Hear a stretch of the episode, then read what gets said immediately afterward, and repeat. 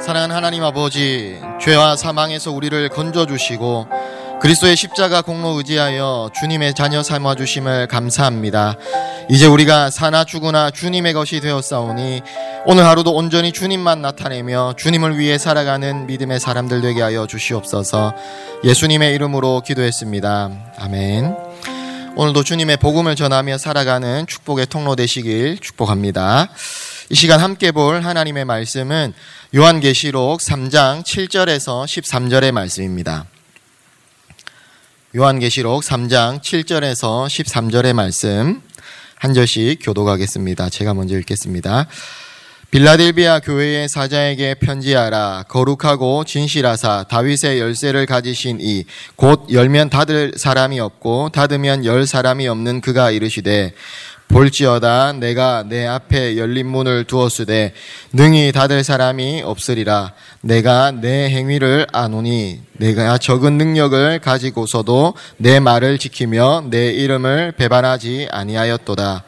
보라 사탄의 회당 곧 자칭 유대인이라 하나 그렇지 아니하고 거짓말하는 자들 중에서 며칠 내게 주어 그들로 와서 내 발 앞에 절하게 하고 내가 너를 사랑하는 줄을 알게 하리라 네가 나의 인내의 말씀을 지켰은즉 내가 또한 너를 지켜 시험의 때를 면하게 하리니 이는 장차 온 세상에 임하여 땅에 거하는 자들을 시험할 때라. 내가 속히 오리니 내가 가진 것을 굳게 잡아 아무도 내 면류관을 빼앗지 못하게 하라.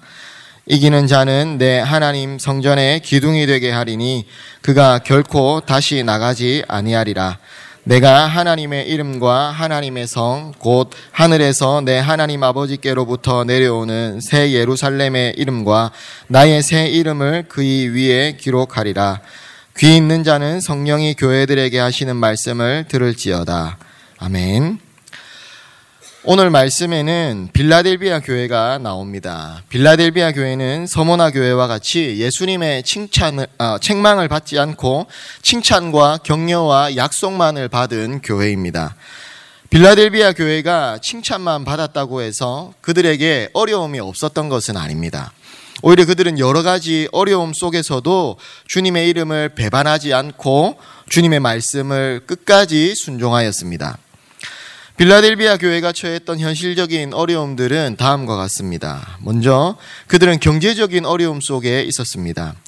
빌라델비아 지역은 일찍이 교통의 요충지라서 상업이 발달하였고 또 양질의 포도주를 생산하여서 비교적 부유한 도시 중의 하나였습니다.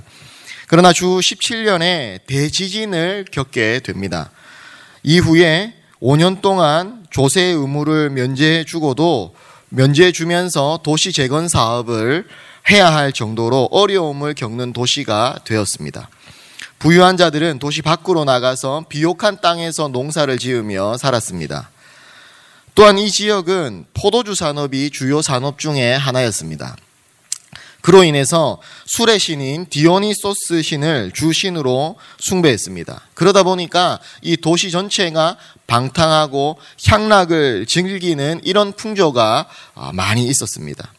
그리고 유대인들로부터 굉장한 핍박을 받았습니다. 유대인 공동체는 공적인 지위를 이용해서 예수님을 그리스도로 믿는 자들을 핍박하였습니다. 큰 규모의 자체 회당 건물을 가지고 공동체 생활을 하는 이 수천 명의 유대인 공동체가 극소수의 그리스도인들을 핍박하고 어, 그들을 공격했습니다. 구전에서 유대인 공동체를 사탄의 회라고 말하는 것처럼 그들은 하나님의 백성인 교회를 사탄의 도구가 되어서 엄청난 핍박을 가하고 대적했습니다. 교회를 대적하고 교인들을 공동체로부터 쫓아내었습니다. 경제적인 탄압과 수많은 불이익으로 그들을 괴롭혔습니다. 뿐만 아니라 8절에서 작은 능력의 교회라고 할 때에 이 빌라델비아 교회는 구성원이 매우 적었을 뿐만이 아니라 도시에 별다른 영향력을 행사하지 못하는 그런 어, 연약한 존재들이었다라는 것을 추측할 수 있게 됩니다. 이렇게 빌라델비아 교회는 많은 어려움들을 겪고 있었습니다. 타락한 영적 도시이고 경제적인 어려움들이 있고 또 유대인 공동체를 통한 신앙적인 탄압을 겪었던 교회가 바로 이 빌라델비아 교회였습니다. 그렇지만 그들은 주님을 끝까지 배반하지 않았습니다. 그들은 주님의 칭찬을 받습니다. 이유는 작은 능력을 가지고서도 주님의 말씀을 순종하고 주님을 끝까지 배반하지 않았다라는 것입니다. 빌라델비아 교회는 크고 강력한 능력을 가져서 하나님의 말씀을 순종할 수 있었던 것이 아닙니다. 작은 능력의 교회였습니다. 그렇기 때문에 하나님의 말씀을 순종하고 믿음을 지키는 것은 믿음과 능력의 크기가 문제가 되는 것이 아니라는 것입니다. 믿음이 크다고 해서 말씀을 잘 지키고 믿음이 작다고 해서 말씀을 지킬 수 없는 것이 아닙니다. 믿음이 있기만 하면 말씀을 지키고 순종할 수가 있는 것입니다. 작은 능력이라도 능력이 있기만 하면 순종할 수가 있는 것입니다. 우리는 가끔 믿음과 신앙에 대해서 오해하고 착각할 때가 많이 있습니다. 하나님께서 우리가 원하는 대로 우리의 삶에 문제가 없고 또 우리의 삶에 필요한 모든 것들을 채워 주셨을 때 그때 우리가 주님을 더 열심히 섬길 수 있다라고 생각하는 것입니다. 하지만 진정한 믿음은 고난 가운데서도 하나님 아버지만을 신뢰하며 나아가는 것입니다. 우리가 생각하는 경제력과 능력, 그리고 많은 지식이 있다고 해서 순종할 능력이 생기는 것이 아닙니다. 교세가 크고 경제력이 있는 교회가 하나님을 더 잘 섬기는 교회가 아닌 것입니다. 능력이 있고 세상에 높은 지위를 가지고 있다고 해서 주님의 칭찬받는 교회가 되는 것이 아닙니다. 믿음을 지키고 말씀을 순종하는 참된 능력을 가지고 있을 때에 말씀을 순종하고 주님의 칭찬을 받는 교회가 되는 것입니다. 빌라델비아 교회는 작은 능력을 가졌지만 참 능력을 가졌던 교회였습니다. 교회의 참 능력이 무엇일까요? 함께 고린도전서 1장 23절과 24절의 말씀을 읽어 보시겠습니다. 시작. 우리는 십자가에 못 박힌 그리스도를 전하니 유대인에게는 거리끼는 것이요 이방인에게는 미련한 것이로되 오직 부르심을 받은 자들에게는 유대인이나 헬라인이나 그리스도는 하나님의 능력이요 하나님의 지혜니 교회와 성도의 참된 능력은 바로 십자가의 능력인 것입니다. 우리의 힘과 권세는 오직 예수 그리스도인 줄로 믿습니다. 이 믿음을 갖고 있을 때에 말씀을 끝까지 순종할 수 있는 힘과 능력을 갖게 되는 것입니다. 이 믿음을 지킬 때에 하나님의 실제적인 도우심과 응답이 우리의 삶 속에 역사하게 되는 것입니다. 주님의 칭찬받는 교회와 성도가 되는 것입니다. 사랑하는 여러분, 예수님이 우리의 힘인 줄 믿습니다. 십자가의 보혈이 우리의 능력인 줄 믿습니다. 세상 사람들이 생각하는 힘과 우리의 힘은 다릅니다. 사람의 상식으로 생각해 보면 우리가 가진 힘이 우리의 실제 생활에 무슨 도움이 될까 하는 그런 의심들이 듭니다. 우리의 경제 생활과 가정과 직장과 사업에 예수님이 무슨 큰 힘이 될까? 그런 의심의 마음들이 듭니다. 예수님의 이름보다는 십자가의 보혈보다는 힘 있는 권력자가 우리에게 더 큰 도움이 될 것 같습니다. 엄청난 경제력이 우리의 문제를 해결해 줄 진짜 힘처럼 느껴집니다. 그러나 하나님의 진리의 말씀인 성경은 우리의 능력은 오직 예수님이라고 분명하게 말씀하고 있습니다. 빌라델비아 교회는 사탄의 회로 불리는 유대인으로부터 엄청난 핍박과 박해를 당하게 됩니다. 그 어려움을 이길 수 있었던 능력은 바로 다윗의 열쇠를 가지신 분, 죽음과 생명, 삶과 죽음을 주관하시는 주님을 믿는 믿음이라고 말하고 있습니다. 죽음과 사망을 주관하시는 분은 오직 예수 그리스도 한 분밖에 없습니다. 유대인이 아무리 빌라델비아 교회를 박해해도 그들이 그 교회를 죽이고 살릴 수가 없는 것입니다. 경제적인 어려움과 수많은 유혹들이 있더라도 그 어느 것도 우리를 죽이고 살릴 수가 없는 것입니다. 그 권세는 오직 예수님만이 가지고 계십니다. 주님은 빌라델비아 교회에게 내 앞에 열린 문을 두었으니 능히 닫을 사람이 없다라고 8절에 말씀하십니다. 7절과 8절의 말씀을 우리 다시 한 번 더 읽어 보시겠습니다. 빌라델비아 교회의 사자에게 편지하라. 거룩하고 진실하사 다윗의 열쇠를 가지신 이 곧 열면 닫을 사람이 없고 닫으면 열 사람이 없는 그가 이르시되 볼지어다 내가 내 앞에 열린 문을 두었으되 능히 닫을 사람이 없으리라. 내가 내 행위를 아노니 네가 작은 능력을 가지고서도 내 말을 지키며 내 이름을 배반하지 아니하였도다. 거룩하고 완전하시고 다윗의 열쇠를 가지신 만왕의 왕 되신 분은 오직 우리 주 예수님밖에 없습니다. 그분에게 세상의 모든 주권이 있습니다. 그분이 온 우주의 통치자가 되십니다. 이 모든 권세를 가지신 분이 우리의 주님이 되셔서 우리의 모든 문제들을 해결해 주십니다. 그렇기 때문에 예수님만이 우리의 참된 능력이요 힘이 되십니다. 주님이 온 세상의 권세자이신 줄 믿으시기 바랍니다. 주님만이 우리에게 영원한 생명을 주시는 분이신 줄 믿으시기 바랍니다. 주님은 빌라델비아 교회에게 권면하십니다. 11절 말씀을 우리 함께 한번 읽어 보시겠습니다. 내가 속히 오리니 내가 가진 것을 굳게 잡아 아무도 내 면류관을 빼앗지 못하게 하라. 주님은 빌라델비아 교회에게 그들이 가진 것을 굳게 잡아라. 이렇게 말씀하고 있습니다. 지금까지 작은 능력이었지만 믿음의 참 능력을 가지고 하나님 앞에 빌라델비아 교회와 성도들은 신실하게 살았습니다. 이 믿음을 계속해서 지키고 굳게 붙잡아야 하는 것입니다. 믿음으로 살아가는 이들을 사탄은 계속해서 핍박하고 유혹하고 넘어뜨리려고 합니다. 그들의 믿음을 빼앗으려고 합니다.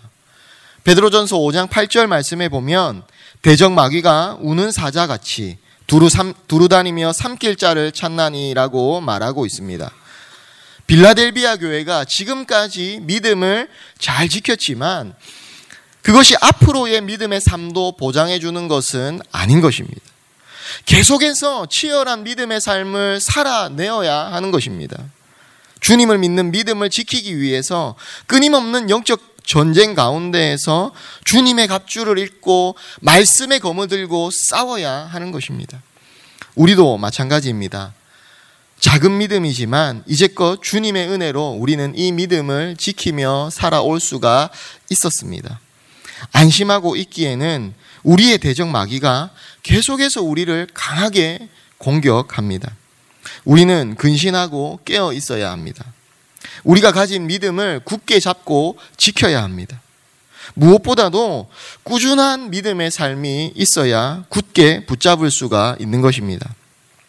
여러분, 신앙의 실력은 꾸준함입니다. 무엇보다도 신앙의 실력은 꾸준함입니다. 하나님의 말씀을 꾸준히 읽고 묵상해야 합니다. 주님의 말씀을 우리의 입술에 두고 하루 종일 읊조리는 것이 묵상입니다. 하루 종일 주님의 말씀을 읊조리며 생각하고 묵상하며 순종하기 위하여서 우리는 무시로 주님 앞에 기도하며 주님의 능력을 구해야 합니다. 기도의 무릎이 약하여져서는 안 됩니다. 말씀과 기도의 생활을 꾸준하게 할 때에 우리는 참된 능력이신 예수님을 굳게 붙잡을 수가 있는 것입니다. 이렇게 신실한 믿음으로 살아갈 때 하나님은 주님의 백성들을 실제로 지키시고 그들의 삶 깊숙이 역사하십니다. 10절 말씀에 보면 장차 온 세상에 임하여 땅에 거하는 자들을 시험할 때라고 말씀을 하십니다. 주님의 인내의 말씀을 지킨 것 때문에 주님은 이들을 지켜주셔서 시험의 때를 면하게 해주시겠다라고 분명히 약속해 주시고 계십니다. 주님은 사랑하는 주님의 백성들을 지키십니다. 사랑하는 우리들을 지키십니다. 다가올 최종적인 심판과 시험에서 뿐만이 아니라 우리의 삶 속에서 일어나는 크고 작은 시험과 유혹 가운데에서 주님은 우리를 지키십니다. 주님의 약속의 말씀을 신실하게 지키는 주님의 백성들을 주님은 세상 끝까지 가서라도 지키십니다. 우리가 바다 끝에 있다고 할지라도 주님의 강하신 오른손이 우리를 지키십니다. 주님의 이 보호하심과 지키심은 우리의 삶 속에 실제 임하는 것이고 일어나는 것입니다. 우리가 느끼지 못하는 순간에도 주님은 우리를 지키시고 보호하십니다. 그리고 우리의 영광의 면류관을 빼앗지 못하도록 주님은 보호해 주십니다. 주님이 우리의 면류관을 지키시지만 우리도 빼앗기지 않을 의무가 있는 것입니다. 굳게 붙잡는 것은 잠시도 중단되어서는 안 된다라는 의미를 가지고 있습니다. 하나님이 은혜로 주신 면류관과 상급을 우리가 지키기 위해서 주님을 한시도 놓지 않고 굳게 붙잡아야 합니다. 하나님께서도 함께 우리를 끝까지 보호하시며 우리의 면류관을 지키시고 우리를 주님의 나라로 인도해 주실 것입니다. 또한 작은 능력으로 신실하게 믿음을 지킨 빌라델비아 교회에게 하나님은 약속의 말씀을 주십니다. 12절 말씀을 함께 읽어보겠습니다.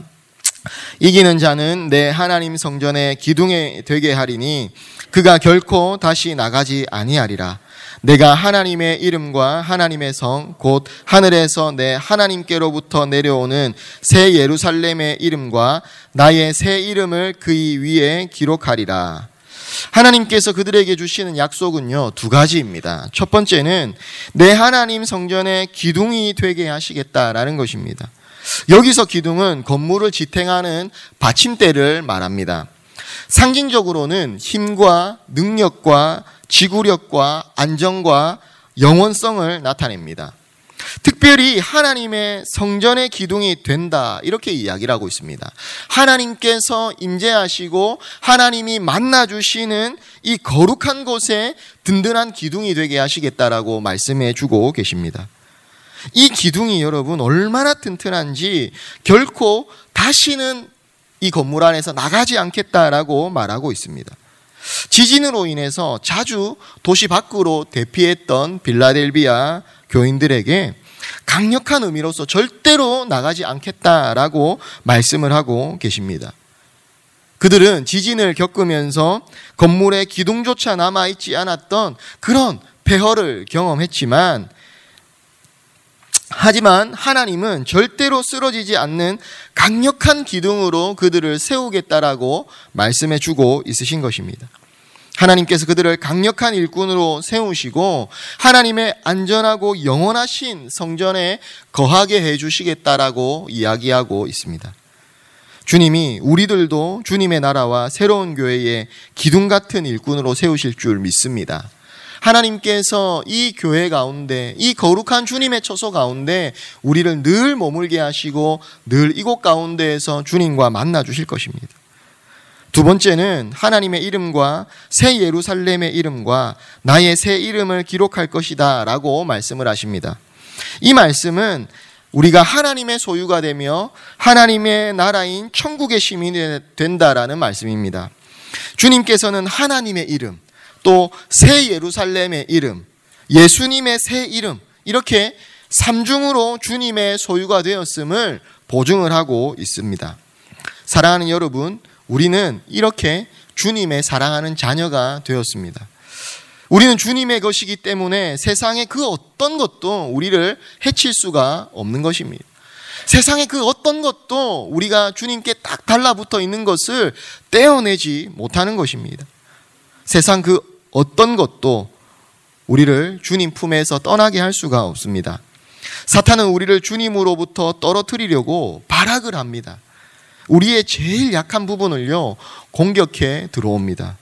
우리의 가정, 경제적인 문제, 우리의 연약한 건강, 이런 등등의 우리의 가장 연약한 부분을 사탄은 어떻게 아는지 기가 막히게 우리의 연약한 부분을 알고 그곳을 계속해서 공격해 들어옵니다. 예리하게 공격해 들어오고 우리를 꼼짝 못하도록 공격해 들어옵니다.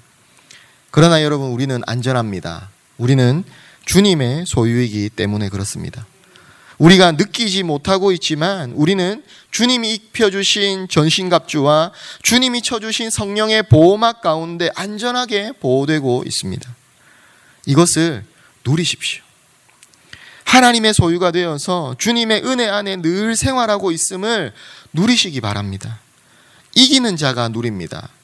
말씀과 기도로 주님을 굳게 붙잡아야 합니다. 그때 우리에게 참된 능력이 있고 그 능력으로 우리는 이 은혜를 누리며 살아갈 수가 있는 것입니다. 사랑하는 성도 여러분, 귀 있는 자는 성령이 교회들에게 하시는 말씀을 들으라고 우리 주님이 권면하십니다. 우리 주님이 우리의 귀를 열어 주시기를 기도합니다. 하나님의 은혜로 우리의 귀가 열려 주님의 음성을 매일매일 들으며 살아가기를 기도합니다. 말씀을 마칩니다. 하나님을 배반하지 않고 말씀을 지키며 주님의 칭찬을 받기 위해서는 믿음이 있기만 하면 됩니다. 주님은 우리의 믿음의 크기를 보지 않습니다. 믿음이 있기만 하면 주님께 순종하며 살아갈 수가 있습니다. 우리에게 주님이 주신 믿음이 있습니다. 그 믿음의 크기 때문에 혹 실망하지 마십시오. 믿음이 있기만 하면 됩니다. 이 믿음이 있으면 우리에게 승, 순종할 능력이 생깁니다. 우리의 참 능력은 오직 예수님입니다. 이 예수님을 믿음으로 붙들고 끝까지 살아갑시다. 주님이 우리를 시험에서 지키시고 우리의 면류관을 빼앗지 못하도록 보호해 주십니다. 더 나아가서 우리를 주님의 기둥과 같이 세우십니다. 우리를 주님의 백성, 주님의 소유 삼으셔서 그 어떤 것도 우리를 주님으로부터 떨어뜨리지 못하도록 보호해 주시고 지켜 주십니다. 이 성령의 음성이 우리의 귀에 들리고 우리의 마음판에 새겨져서 신실한 믿음으로 하나님의 칭찬받는 주님의 백성 되시길 새로운 교회 되기를 주님의 이름으로 축복합니다. 기도하겠습니다. 사랑하는 하나님 아버지, 오늘 말씀을 통해 주신 교훈들을 우리의 마음에 잘 새기고 믿음으로 순종할 수 있도록 성령의 힘을 우리에게 부어 주시옵소서. 예수님의 이름으로 기도합니다. 아멘.